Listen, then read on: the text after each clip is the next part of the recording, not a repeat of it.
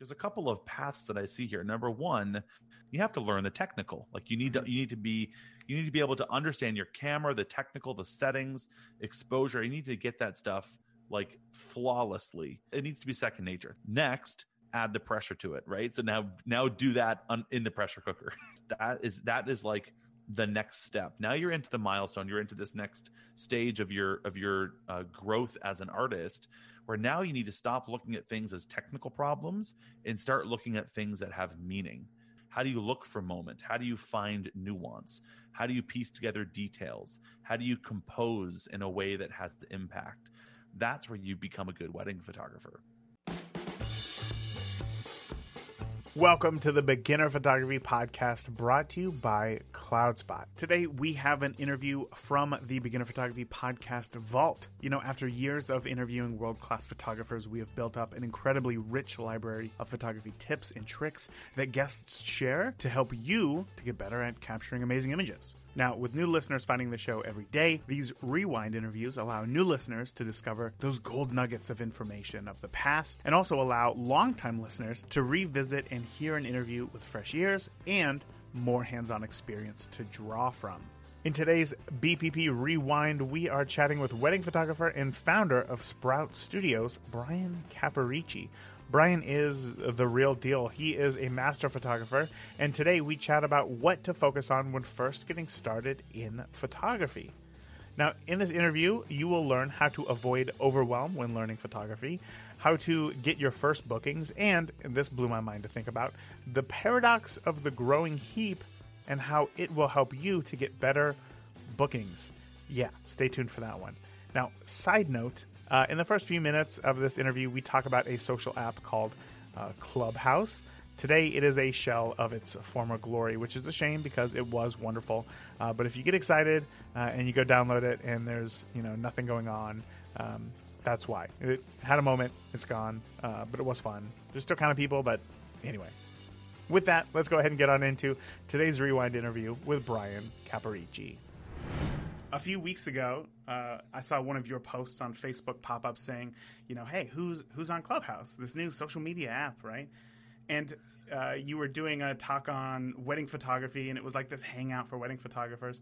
So right away, I thought I, I got to get in on this. I got to uh, join this new social media platform, and I have to learn, of course, from the master Bryan Caporicci here.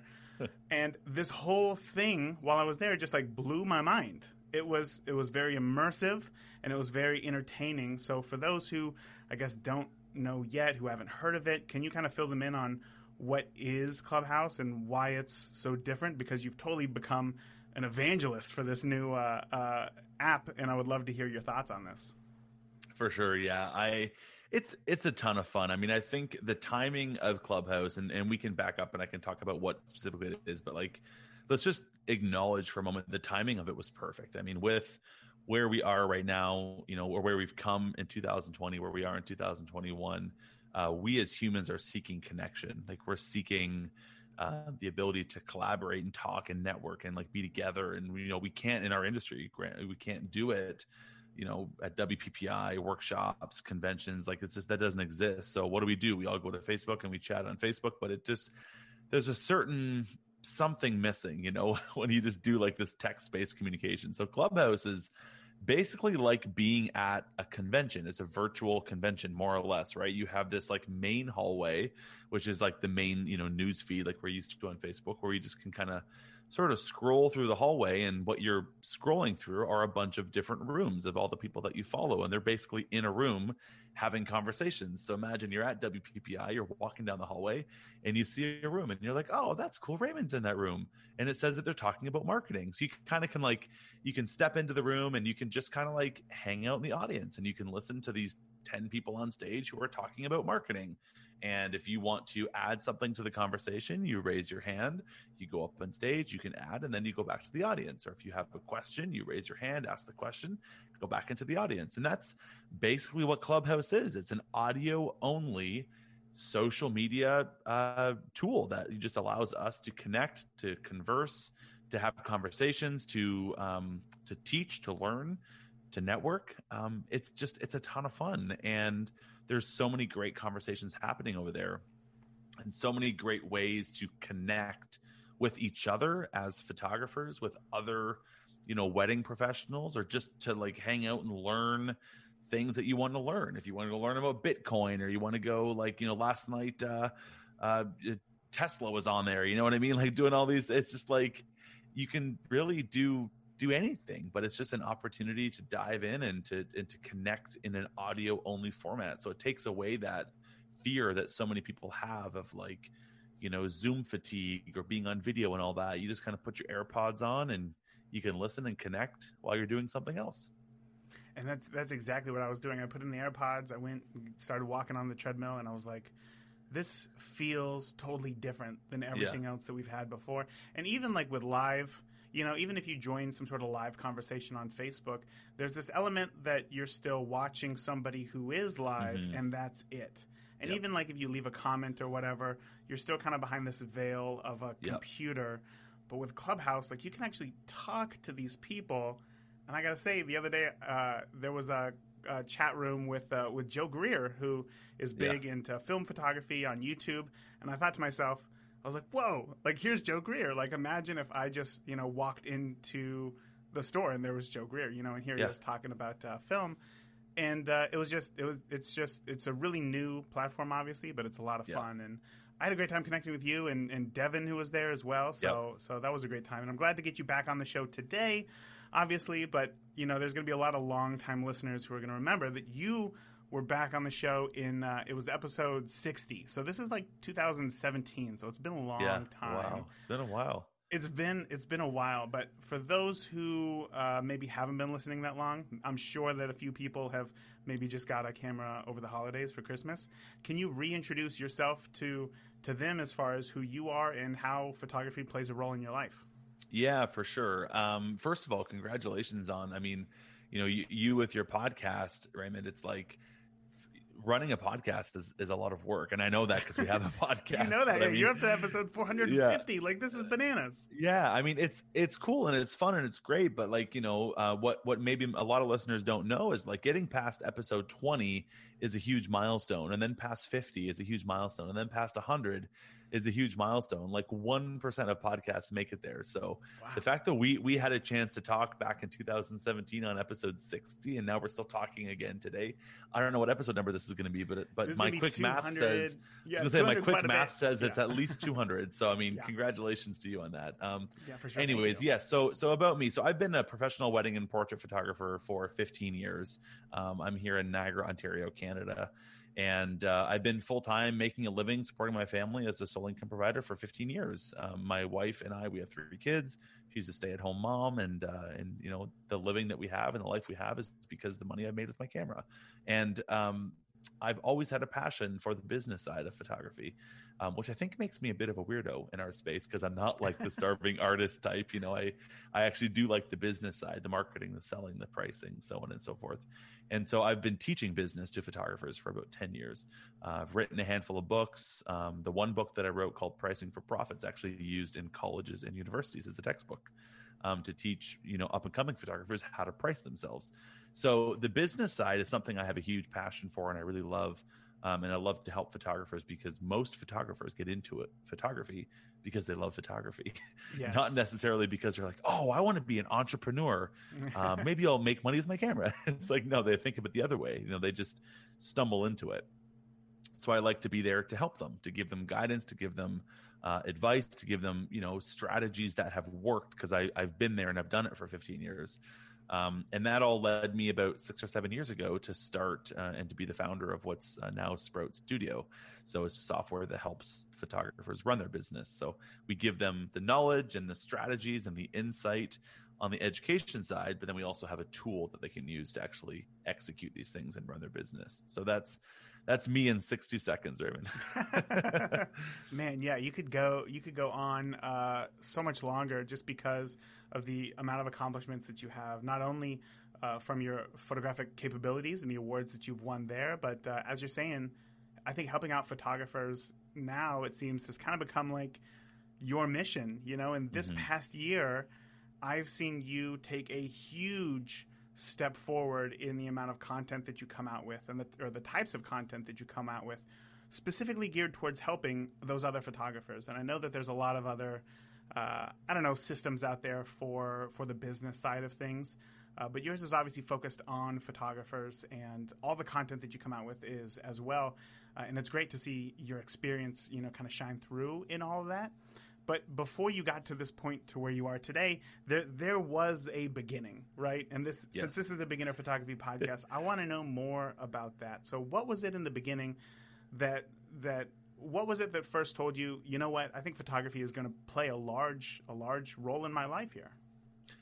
So, the funny thing, and I don't talk about this too much, but the funny thing about my uh, my beginning in photography was um, I'll back up to, I guess it would have been like 2000, 2005. I uh, I was in school for computer science. I was going to university for computer science, and because I was like the computer science guy, of course, like you're the guy that everyone goes to for computer help and questions and whatever because you know everything apparently. Um, so I actually got a summer job working for another photographer. I didn't know anything about photography. I had no interest um, I got a job working for this other photographer who did like gymnastics events.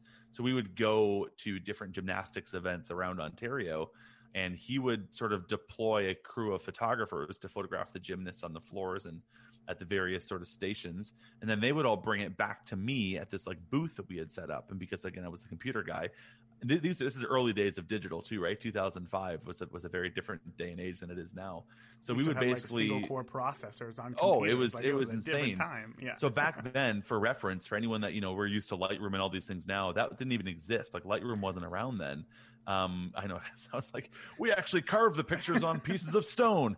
Um, so we used a, a software called uh, was it AC ACDC or a- ACD or OCD. It was some software like that. The logo was orange. I can still picture it. Um, anyways, they would all bring them back. I would offload them onto the onto the computers. I would do selections, and then I would get them ready for a slideshow that the parents could then come back and look at the photos. They would pick which ones they wanted, and we would print them on site for them right then and there. So it was like this on-site event photography thing. Again, I was doing the computer side, not the photography side. Um, so my entrepreneurial brain got spinning because I've always been entrepreneurial in my thinking. Um, and him and I started this side company called Memories in Motion. And we did what we call, and we thought we were fancy back then. We called it digital memory preservation, which is oh, like wow. so like what a, what a mouthful. But again, this is like early days of digital. So the fact that we could do these like fancy slideshows or DVD, these advanced DVD menus with like buttons that you could click to play different slideshows, it was like it was all the rage back then, right? So we did that and um, did did pretty well doing that. And him and I just kind of went two different directions. And uh, but I was loving what we were doing he was always the photography side i was always the tech side. And so when we split i was like well i want to keep running this company um, but i don't know anything about photography.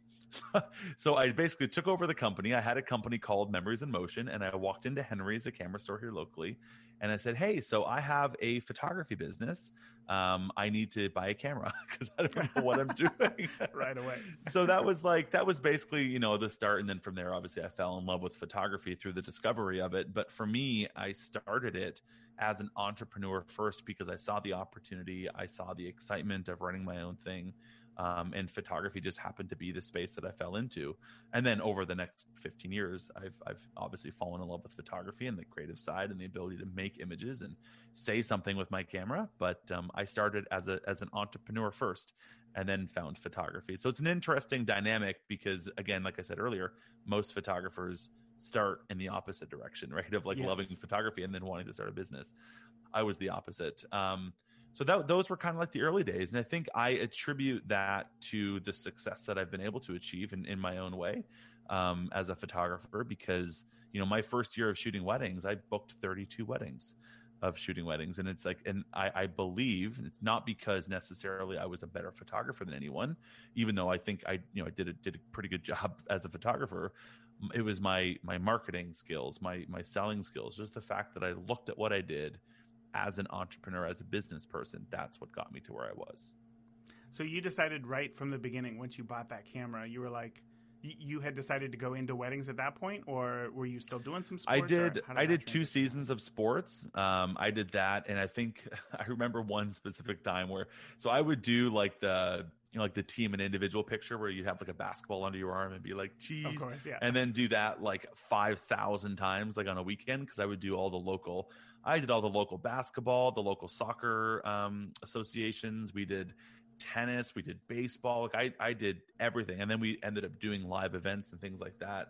Um, and it was good. It was fine. Like it was, I was enjoying it. It was able to help me learn photography and build the business and build the systems and build the team and do all those things again i was like an 18 year old kid too so here i was like holy cow um, but i just i was never fulfilled. I've never been a sports guy myself and i wasn't really fulfilled creatively doing that because it's assembly line photography. There's nothing wrong with it but just for me i just didn't i didn't love it.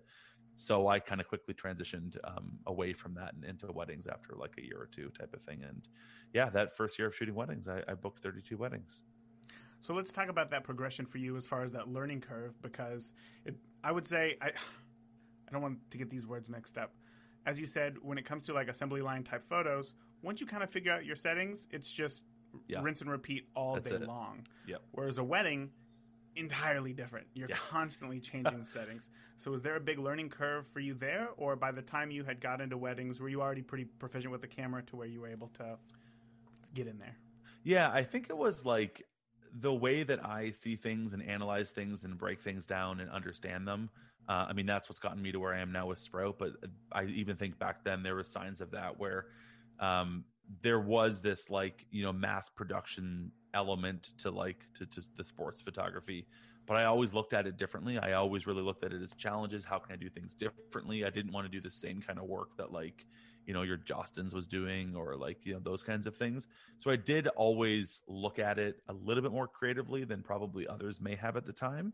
Um, and in doing so, I did I did have to learn and figure out lighting and understand settings and then also because we were doing live events you know photographing a basketball tournament or a baseball tournament and all that there was this training of being able to catch the right moment and understand settings and learn shutter speeds and how they interact with different things and aperture and what you want to get in focus and so there was an element um, and back then too if you i don't know if like thinking back what camera would have i had back in the day Canon something. I don't know, the Canon 30D or maybe even the Canon 20D.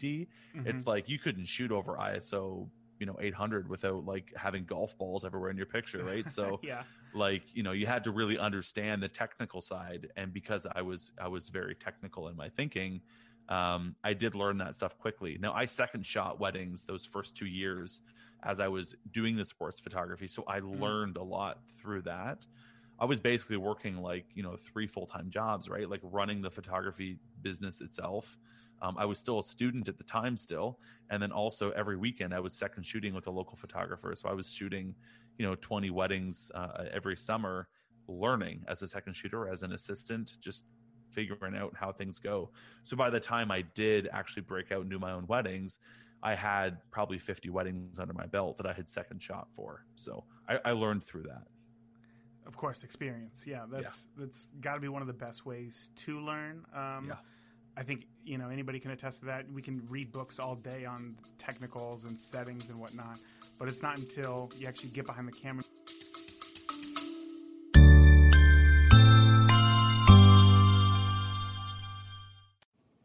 Hey, Raymond here. If you're sometimes baffled by which camera settings to use, then I've got just the thing for you. My free guide, Picture Perfect Camera Settings. It's a fantastic starting point for anybody eager to understand the basics of camera settings in various shooting scenarios. And it's tailored to beginners who want to get out of auto mode, providing clear, easy to follow suggestions on where to start with your settings. So whether you're capturing a stunning landscape or a family portrait, Picture Perfect Camera Settings will help you to get off of automatic mode and explore the possibilities your camera offers. Remember, mastering photography settings is a journey, and this guide is your first step and the perfect resource to guide you towards finding the right settings for your style. So grab your copy today at perfectcamerasettings.com and start your journey to better photos. You do these things that you realize, oh, either this works or this doesn't work. Yep. So when you had first went to those, you know, few weddings, as a second, was there anything that really caught you off guard and you you struggled with as far as the photography goes? Um, I would say the biggest the biggest challenge about weddings, and, and anyone that's photographed weddings, um, you know, can can empathize with this. Um, it's just like the fast the fast moving the fast pace of a wedding. Um, you know, that's that's not only photographically is it constantly changing, right? Like you're you're in you're in a bride's house and you're in your bio window backlit, and then all of a sudden you're front lit, and then all of a sudden you're this, and then you turn around, there's a flower girl that looks cute, and you need to get that shot, and then you go downstairs in the basement and it's pitch dark, and then you got to go up here and do it's like you're constantly changing. So not only is there like continual technical challenges that you have to be able to think about, but it happens like lightning fast, right? Like it's, and then the pace and then the stress of the wedding and things are getting heated, and dad's yelling, and this is this, and the little girl's crying, and like all these things that kind of, for me, that was the biggest thing. It's like I could, and I see this even now in photographers, newer photographers, you know, like understanding the technical is obviously that's the first that's the first step like get getting over those things but then from there it's like yeah but now figure out that technical in a pressure cooker, right? Like mm-hmm. figure those mm-hmm. things out under that stress of it. So for me, that was the biggest because um, I admittedly I kind of went in feeling really confident in myself as, as a technical photographer, thinking like, oh, I got this. This is no problem. Like I, I know the stuff off the back of my hand because I was technical. Mm-hmm. But then adding the pressure to that, um, it changes the game. So that was probably the biggest the biggest change for me. I have a I have a similar story. I, I went to film school, so I learned all the technicals of uh, of cinematography to learn to light for movies. And obviously, in a production, you're going to have all the equipment that you need to be able to you know light to technically perfect settings, yeah. right? Yep. So when I tran- transitioned into wedding photography, I thought this is easy. Like I've been, I know exactly what to do here. I, I know all the settings that I need to do if it's low light and all this stuff. And that first wedding, uh, I still hate to share the story, but uh, the entire first dance, I shot it at half a second just to make Love sure, because yeah. I was like, I got to keep that ISO low. You know, you got to have you know nice, beautiful grain. Uh, yeah, they didn't use any of those photos. In fact, that couple used a photo of the first dance that another guest took on their cell phone. oh, phone. no, yeah, of their yeah. first dance as their profile picture. And I, I knew at that moment it was right then at that moment that I realized, oh man, settings are nowhere near as important as so many other factors. You know, like yeah, like moment. You know, so in a yeah. time where new photographers are coming in right now, especially right after the holidays, lots of people get cameras, uh, you know, for the holidays and whatnot. Um, there's a lot of things that we can be focusing on and it can be very overwhelming because quickly you realize oh this is this is really more than just pressing a button yeah. so for those photographers who are worried uh, what are some of the things that they should be focusing on right now at this stage to kind of avoid potential overwhelm? I, I would say like take it a step at a time. I think that's probably the biggest mistake that I see photographers make, especially in those early days. Um, actually, interestingly enough, um, anecdotally, I was in a clubhouse room last night, just kind of hanging out with, uh, you know, 60 or 70 other photographers. And there was a conversation that there was a newer photographer. She was, you know, I, I looked at her Instagram. Her work was was beautiful on her Instagram. Um, she was still a student, and she was kind of going on about how she had just finished paying for like a styled shoot um, to like to participate in this styled shoot. And like I was like, I kind of I raised my hand and just started asking questions and, and discussing with her because because genuinely, I don't quite understand it. I I get that like it's a it's a thing, but like my my biggest challenge was like so what are you trying to show off in doing something like this because you're in this perfectly styled, expensive setup with zero pressure or timelines or, or or limitations or anything. Like it doesn't really show off what you can do as a photographer. It just shows mm-hmm. that you know how to press the button and what settings to use and that you know how to edit a picture. And and that kind of comes back to what we're talking about here. In in my opinion um it's really easy to kind of let our ego and again i was there so I, i'm speaking from experience i'm not criticizing to let our egos get ahead of us in the sense of like oh yeah i know this stuff like i'm gonna just start it's like you need to walk before you run you need to crawl before you walk you know what i'm saying? Like you need to kind of take it bit by bit and i think to try and get into like you know the and even I, I hear these conversations now where photographers who are so early in their career are talking about ideal client and that's not the kind of luxury wedding I want to have and this and that and it's just like guys like you get get get a handful of seasons under your belt just like shooting weddings first like you need to understand because not only there's a couple of paths that I see here number 1 like we talked about you have to learn the technical like you need to mm-hmm. you need to be you need to be able to understand your camera the technical the settings exposure you need to get that stuff like flawlessly off the back of your hand with it, it needs to be second nature. That's the first part. As soon as you get over that, you're in a good place, right? Next, add the pressure to it, right? So now now do that on, in the pressure cooker. so that's the next thing. And then once you can get over that, so you can show up to a wedding and you can technically get perfection. That's that is that is like the next step. Now you're into the milestone. You're into this next stage of your of your uh, growth as an artist, where now you need to stop looking at things as technical problems and start looking at things that have meaning. So, how do you look? You talked about moment. How do you look for moment? How do you find nuance? How do you piece together details? How do you compose in a way that has the impact? Like, there's all these things, and those are those are so far away from the technical capabilities that we have as photographers. That's where you become a good wedding photographer. When you can look at things and go beyond the technical. So that would be like the path that I would recommend a photographer going through. And that's why I'm not a fan of the styled shoot concept because I don't think that it teaches any of those things. It just teaches that you know how to press the button and get the right settings. But and yes, you need to know that stuff, but that shouldn't be what you're presenting as your ability as a photographer because that's not reproducible on a wedding day. So that would be kind of the path that I would recommend is like, you know, fig- number 1, make sure that you get technically confident. Uh, number 2, make sure that you can perform in that technically confident way um, under the pressure of a wedding day.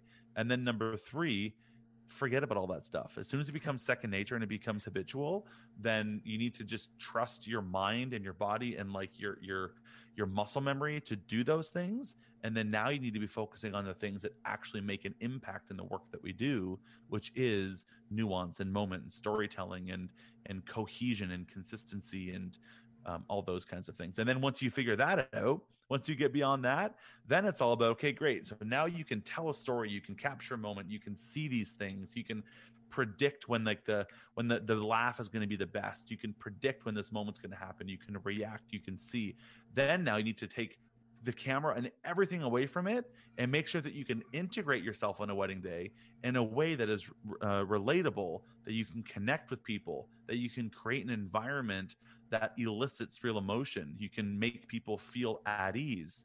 You can make interactions to orchestrate moments sometimes or you can make interactions where you actually are invisible in the moment so moments can happen without your interest so there's that's like the next step of growth i'm not sure what would come next but like those are like the few main steps that i would say. It's a it's a journey right? Like it's a journey it's a it's a it's a stepping stepping ladder that you need to walk up and so many photographers try and jump to that last rung and it's like you got you got to you got to do the work you got to put the time in you got to do the yeah. work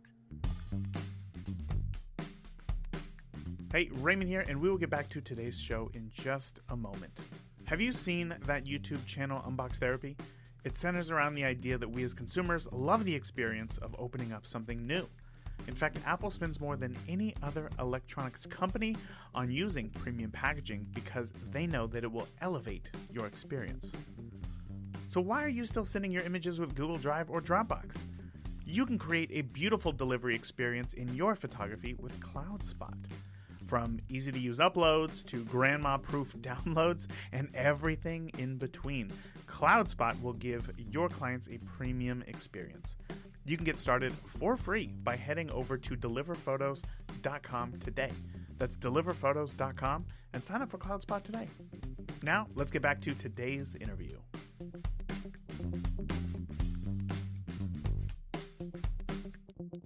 So, uh, I, I, I want to say to the whole um, stylized shoot type deal right there, I'm I'm I'm I'm torn on this because in the same sense, like I, this is not something that I would do. I would never find myself, especially paying for a stylized mm. shoot. Um, I could see myself helping out other vendors doing some sort of stylized shoot, obviously with them. But we're talking about the sense of like it's a new photographer and they're looking to gain to quote unquote experience, yeah. build a portfolio yeah. by doing this. And two things that I hear most from new photographers is that A, they don't have enough time to practice photography, and B, they don't have anybody to practice with. Hmm. So when it comes to these stylized shoots, like I see where that comes from. I see the desire to go to these things, but you're right.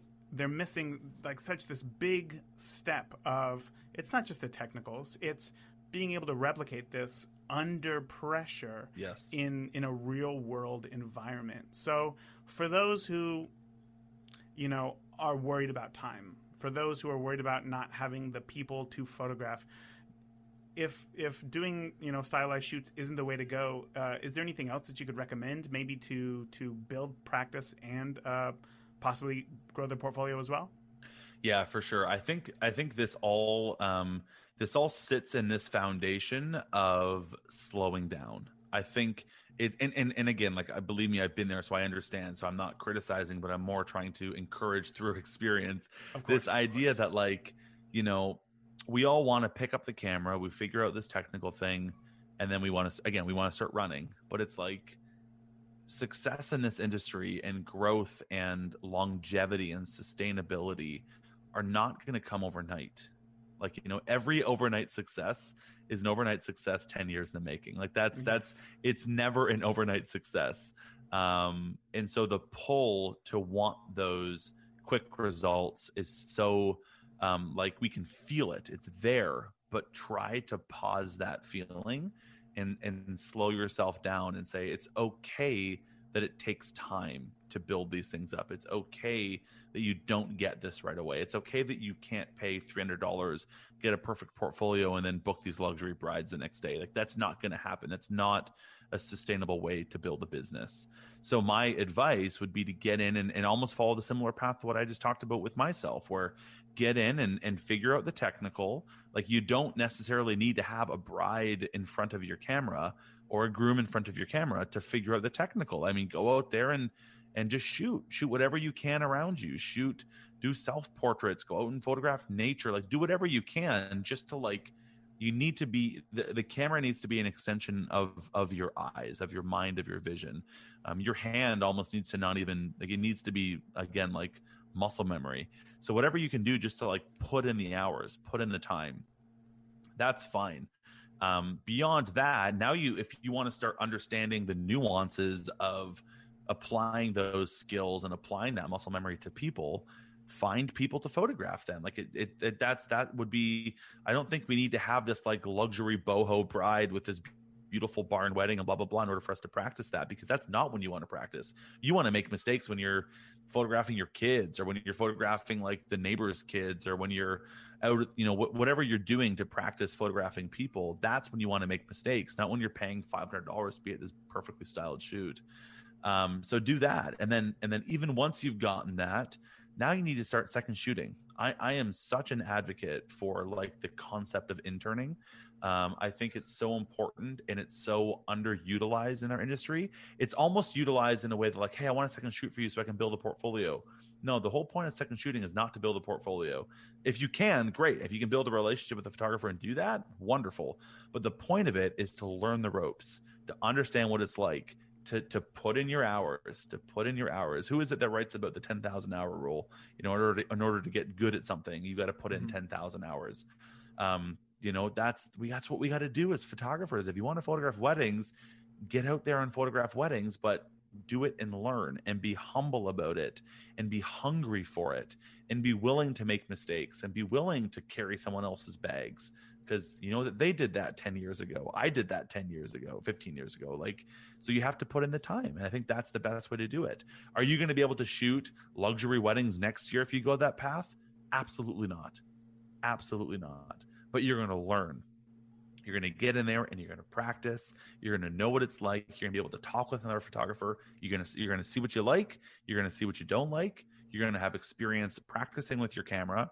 You're going to have experience engaging with a couple engaging with family members understanding the nuances of a wedding day and you'll be able to go from there. It's a slower path but it's a it's a path that gives you success in the long term.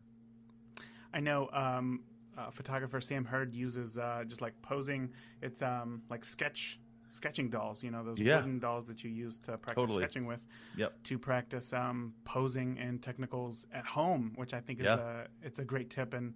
I love to share with everybody whenever I got the chance. But uh, you know what you said there about being an overnight success is really an overnight success, ten years in the making. Mhm. Uh, really struck a chord with me because I know it, you know if there's one thing that 2020 this past year had taught us it's that many people realized how important it is to have some sort of side income and i saw so many people say you know i have this camera i want to use it to capture beautiful photos and bring in some additional income, but you can't start a business in a pandemic, right? There's that big but, which is really unfortunate because, as you know, there are just so many things that you can do in a photography business that do not require you to shoot. Now, as I said earlier, you've been at the forefront of helping photographers make it through this pandemic better as a business than they were before. So, can you share what are some of the things that photographers can be doing today to build a stronger business and prepare themselves so that, you know, when we get back to 100%, they can go at it? Yeah, I think there's a lot of things. I think when when you think about um, the skill set that that you as a photographer have, um, you know, those skills are so transferable to other spaces. So, you know, early days of of the pandemic, that was something because our audience at Sprout is largely professional wedding and portrait photographers, and and obviously weddings and portraits weren't happening because we couldn't be be doing these things. Yeah. So you know everyone around us was basically. Sorry, you'll have to excuse my kids yelling in the background. That's like pandemic pandemic lifestyle of a dad here. um, so um, you know, early days, you know, we're trying to figure out how how our customers, how our industry, our community can still make a living because that's what they depend on is making a living from photography. Um, so you think about the skill set that you have as a photographer, and you know, well, you understand, you know, composition, you understand uh, direction, you understand lighting, uh, you know the tech side of photography. You know what what kind of compression or perspective different lenses give. Um, how the settings interact with each other. Like you, you know, we understand those things intuitively, um, but you also understand probably social media better than the average person. You know, if you were to put the average restaurant owner next to the average photographer, I would argue that the average photographer probably knows a lot more about the visual aesthetic of Instagram than that restaurant mm, owner yeah. might. Interesting, um, yeah. So there's things like that. Like we as photographers, you as a photographer know a lot more about video than the average, you know, hotel owner or the average, um, you know, local business. There's just there's so many things like even website building. Like most photographers are whizzes at Squarespace. They can get in there and figure that stuff out like like it's nobody's business. to the average, you know, the average uh, garden shop or nursery, they don't know the first thing about building websites. Like that's not what they do. They don't live in that space. So uh, when I say all that, I basically just say, what are the different skill sets that you have as as a photographer that actually aren't photography? and, and really when you think about it there's, there's a lot. Like there's a lot that, that you know that like doesn't involve you having a camera in your hand and a client in front of the camera. E- even to that extent i mean if you can if you're a wedding photographer or if you've photographed weddings um, what else can you photograph? Think about that for a minute. Because you know you're used to photographing you know shoes on the wedding day and the dress and jewelry and macro shots and finding nice lighting for the bouquet and all those things. Well what other businesses right now could use those kinds of services? Like you know could you offer your photography services to a restaurant and say hey so you've had to pivot to order it to having online ordering for all of your food and all of your menu items and your cell phone snaps aren't really selling your stuff that well? So how about i help you? Like is there a way that i can help you? Or how about the same thing for a nursery or for like anyone right so i kind of we went through like you know dozens and dozens of examples but um, that's just the idea. I don't know if that's the direction you wanted me to go, Raymond, but like that's just the idea of like, how can you bring the skill set that you inherently have because of your role as a photographer? How can you have that you know, sort of like blow out the sides of the box that we've defined for ourselves, which, you know, puts us in this little thing of like, I have camera in hand, I have clients in front of camera. That's how I make money. How can we now think outside of that box and look for other ways that we can be making a living with the skill set that we have and almost in a way drop the label photographer? Hmm.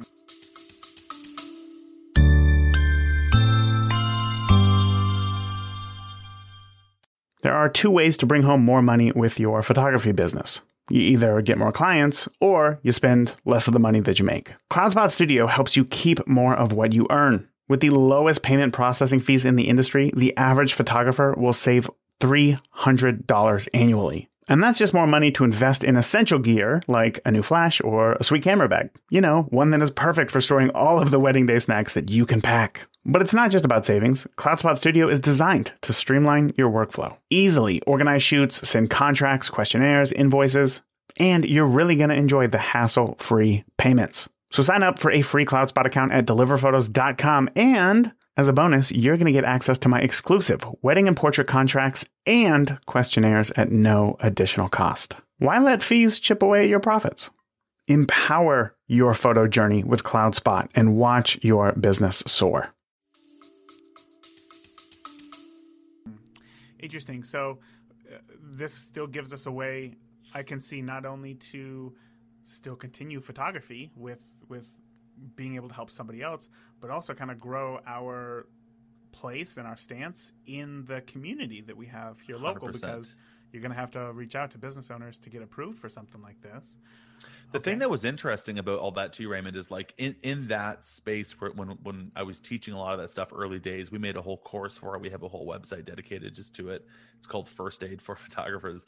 Um, we did all this stuff, and and what I thought was so interesting is that there were so many photographers who were now building relationships with local folks that they otherwise would never have had the chance to meet to build mm-hmm. relationships with to network with and now that they've kind of you know like when you when you go to war with somebody you know when you when you're when you're in the front line at war with somebody like you, when you're in the trenches like you the relationship and the bond that you have beyond that will last a lifetime mm-hmm. and i mm-hmm. don't mean to be so, so dramatic to say that like that's equivalent to what we went through with the pandemic but like when you're there and you're helping people and you're sharing in like the challenges and you're and you're just doing everything you can to like to, to, to help your fellow business out, to help your fellow entrepreneurs out, and to build these relationships.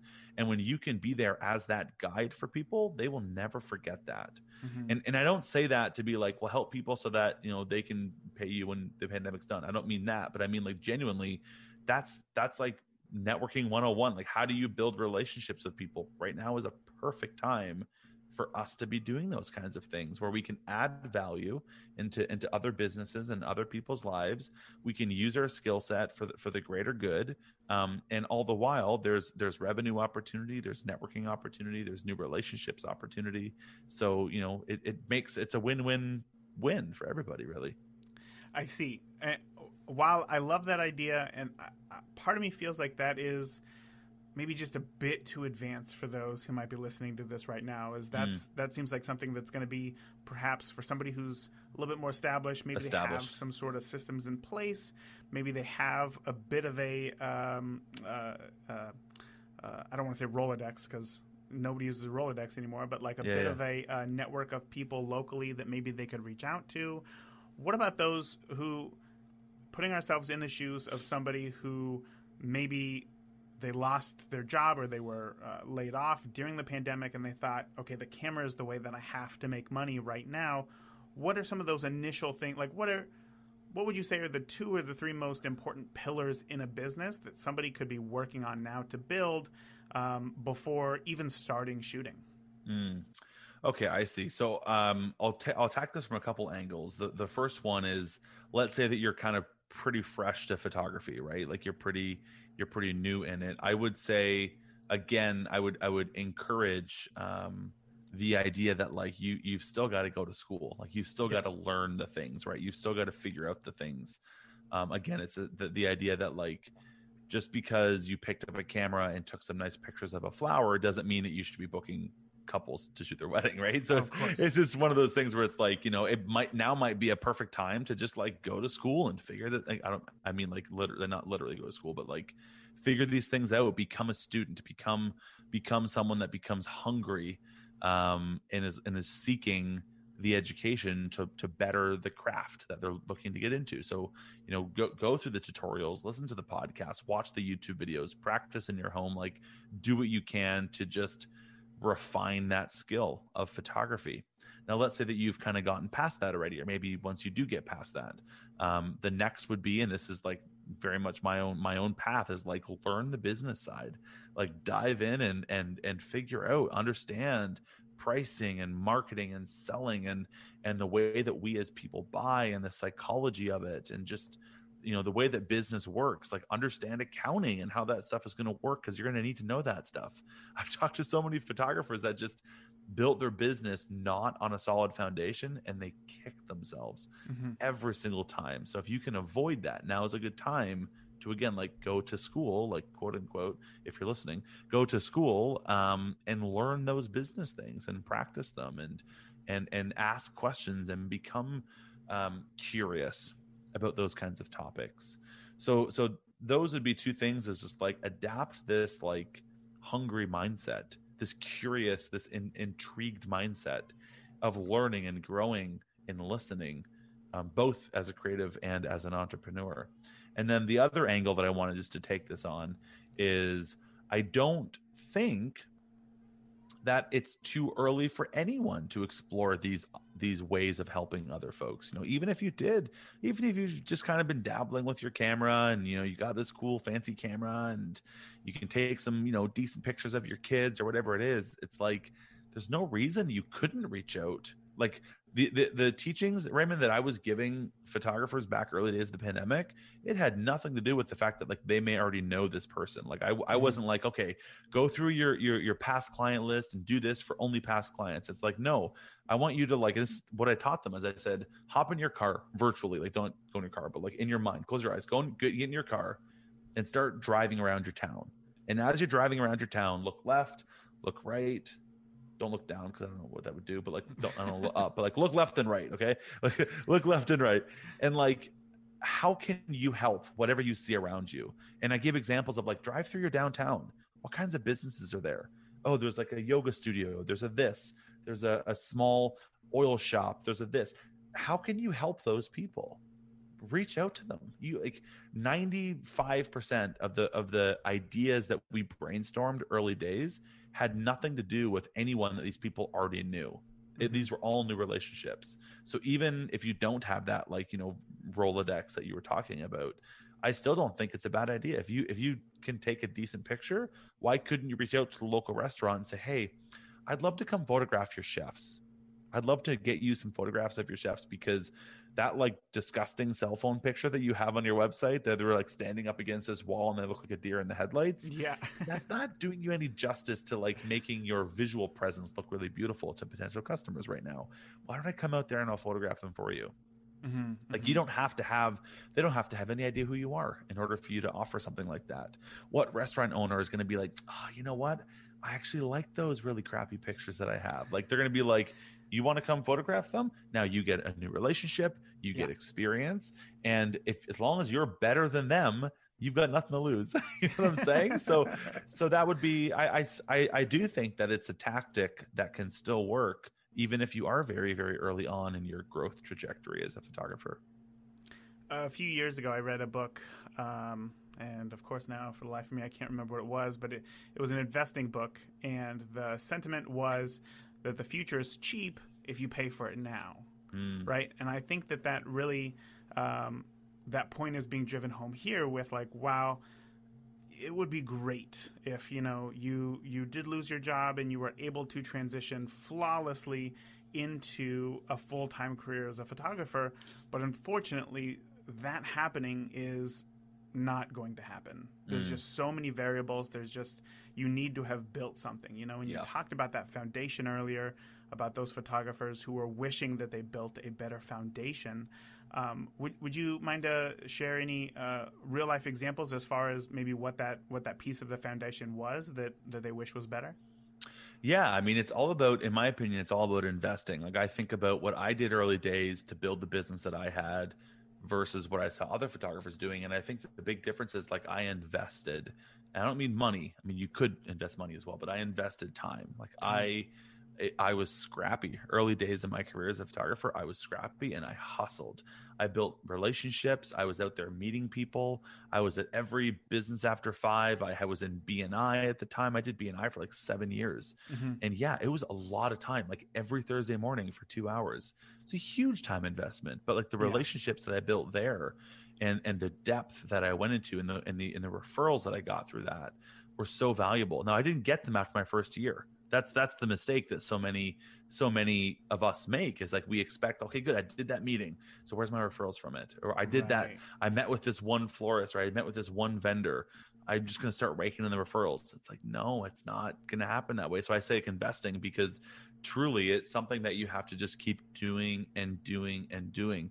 It's almost like this idea and i've talked about this in clubhouse a ton i've written about it too um, it's this theory called the paradox of the growing heap so it's it's in this book, and I'll give full credit. Uh, Gretchen Rubin, Better Than Before, fantastic book. If, oh, if anyone hasn't read it, I, I highly recommend it.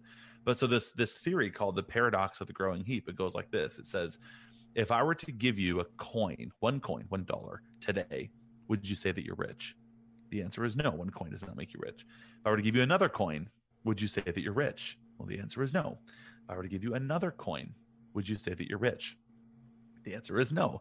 But if I were to give you coin after coin after coin, day in, day out, and keep giving you coins, at some point, if I ask you the question, you will say that you're rich.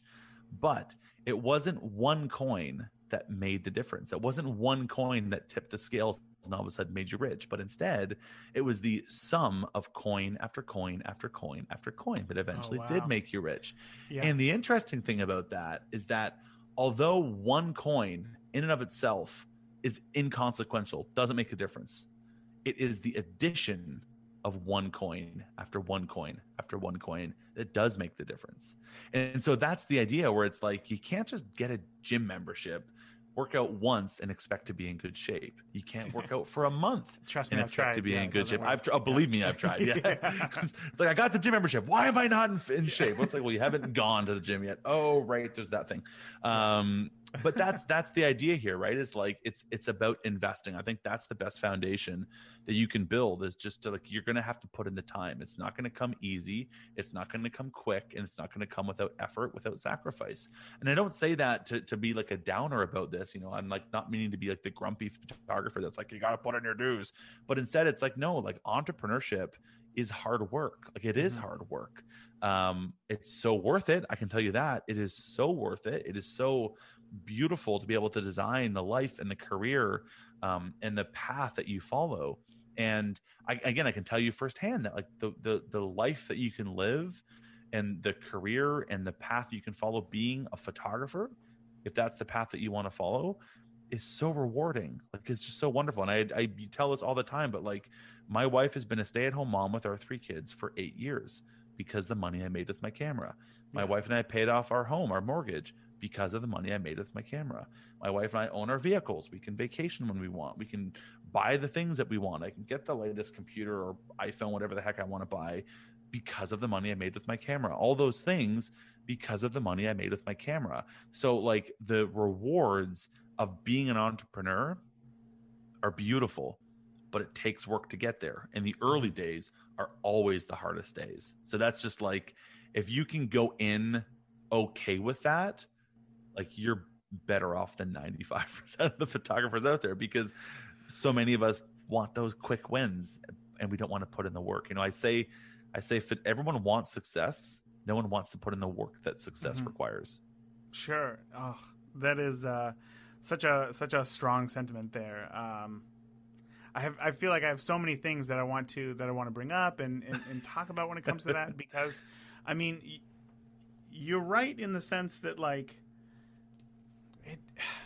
that's all that photography really is. You know, I mean, you can go out and you can go to a park and you can take a nice photo, but you're not going to do that like day one, right? And if you do, like it's on auto mode, and then did you really create that photo or did the camera create that photo? You know, so if you get to the point to where you can take a great photo, that took a long time.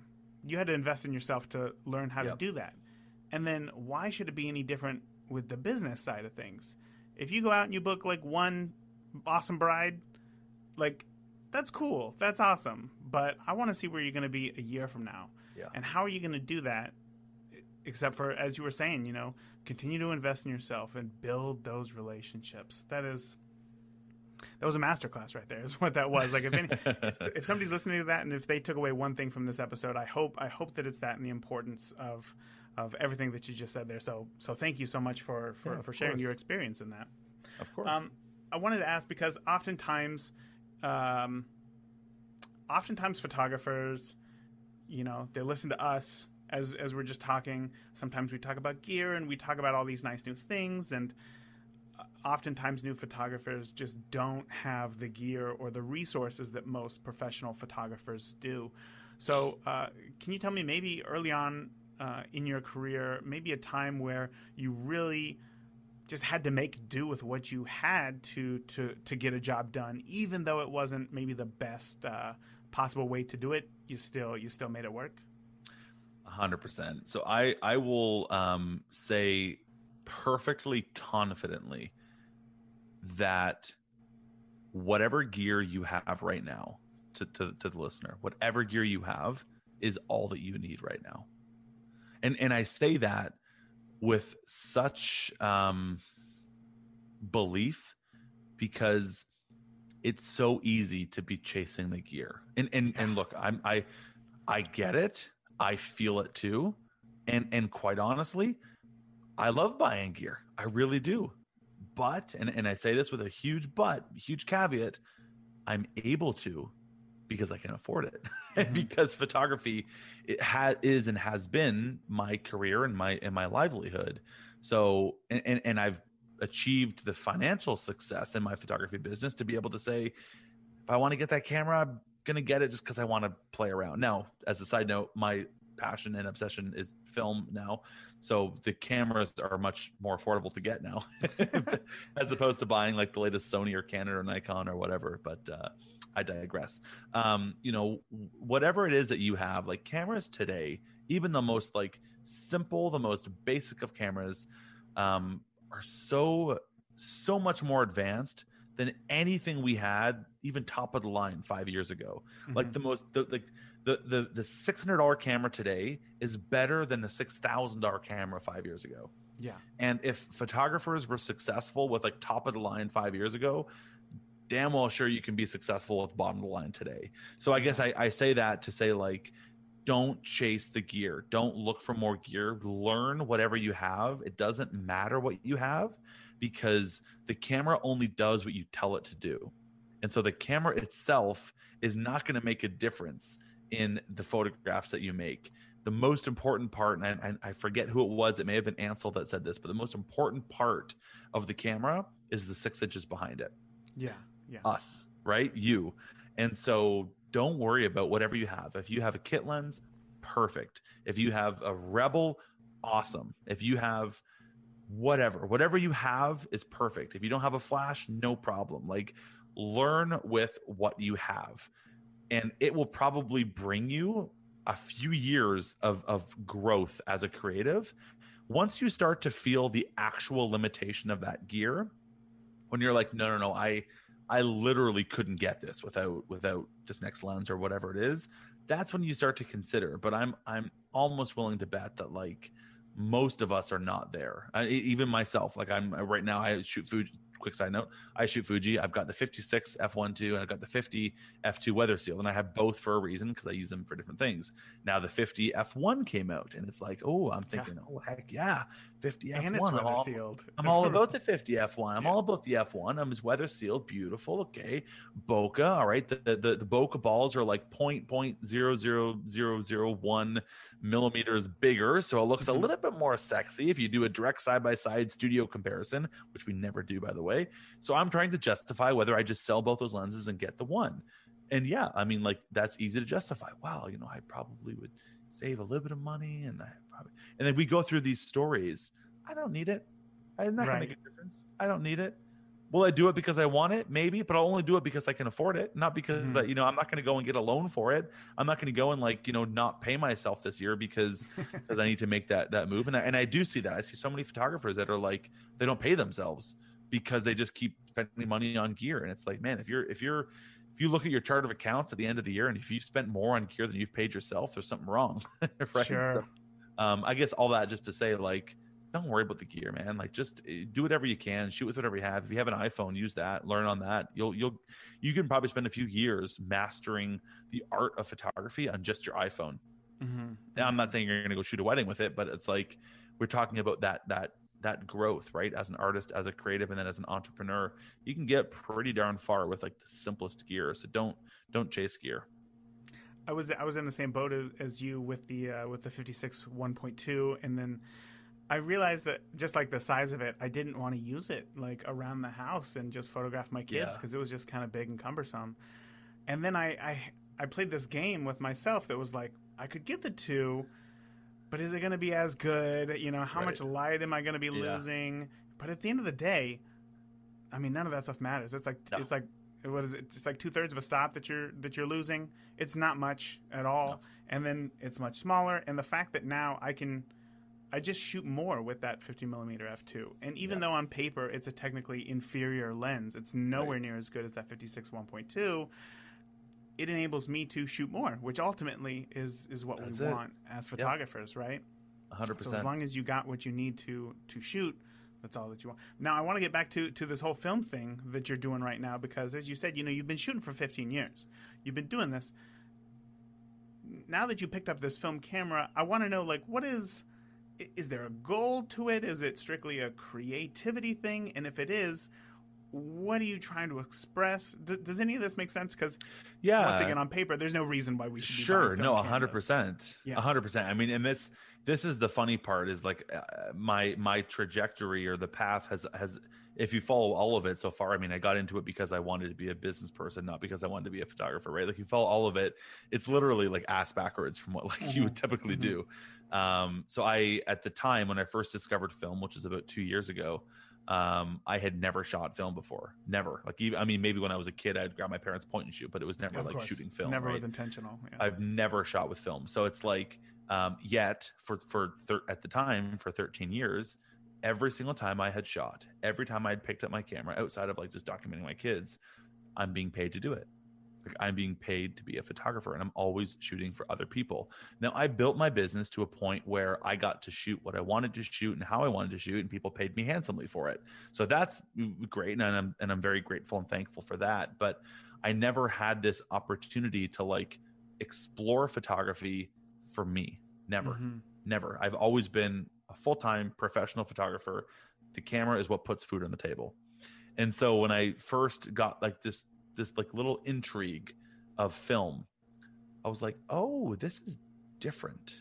This is like and, and then just like having having a camera and like being intentional by choosing a film stock and then physically loading it into a camera and just this whole like mechanical process with you know winding the film and doing all these things i develop all my film too i do darkroom printing myself too so doing Oh all goodness. these things You dove right in. oh i mean dove right in um but like being involved in a very tactile way gives me a different way to see learn express through photography that i'd never have i'd never had before i'd never explored that before.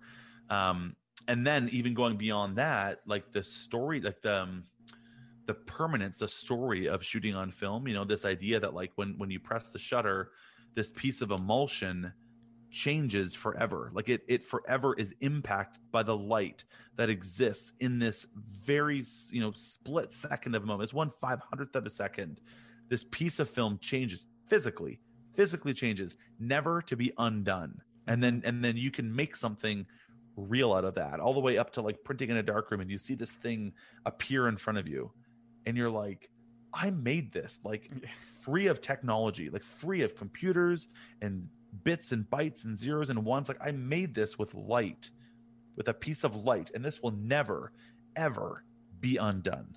Like that is just a beautiful way of like seeing what we do. And, and and so i'm not doing it for clients right now. I mean i've done it. I've actually had quite a number of clients that have like seen my own exploration of it on the personal side and they're like yeah we know we want you to shoot film for us um, which is like cool because it's now seeing a side a side spill into like my professional work.